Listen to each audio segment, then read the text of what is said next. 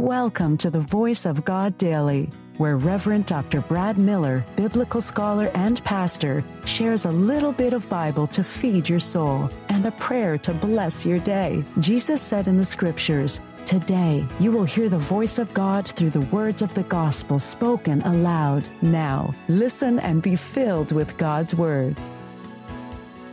Hey there. Do you enjoy reading the Bible and listening to daily devotionals?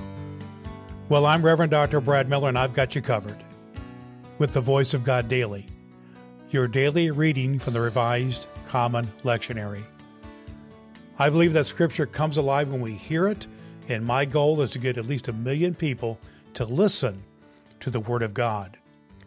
You can help me achieve that by sharing the Voice of God Daily with just one person in your life.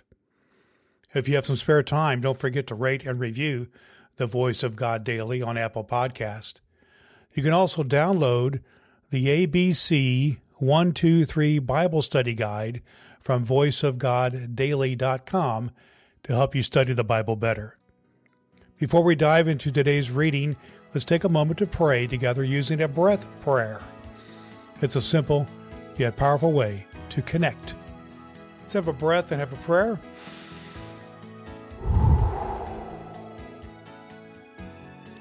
As you heard the prayer of Isaac and Rebekah, O God, and guided them in the way of your love, so listen now to those who call upon you. Move us to praise your gracious will, for in Christ Jesus you have saved us from the deeds of death and opened for us the hidden ways of your love. We ask this through Jesus Christ our Lord. Amen.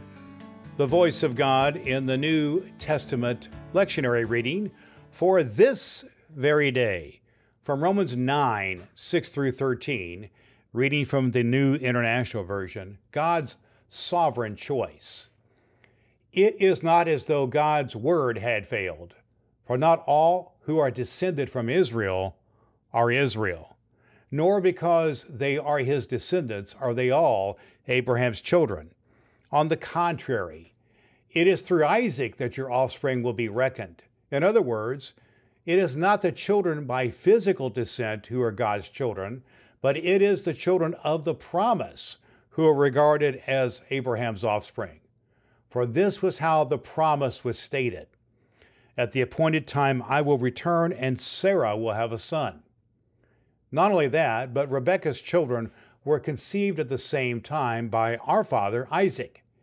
Yet before the twins were born or had done anything, good or bad, in order that God's purpose in election might stand, not by works, but by him who calls, she was told. The older will serve the younger, just as it is written Jacob I loved, but Esau I hated. The voice of God for the people of God. Thanks be to God. All scripture is God breathed and is useful. We trust you have found the voice of God daily useful for your soul today. If you wish to go deeper into today's scripture, please download the free Bible study guide at voiceofgoddaily.com. The Voice of God Daily can be heard on Apple Podcasts and at voiceofgoddaily.com. Would you be so kind as to share the good news of the voice of God daily with the people in your life who need to hear a good word? Your next opportunity to hear the Voice of God Daily podcast with your host, Reverend Dr. Brad Miller, is tomorrow morning. Thanks for listening to God's fulfilling word.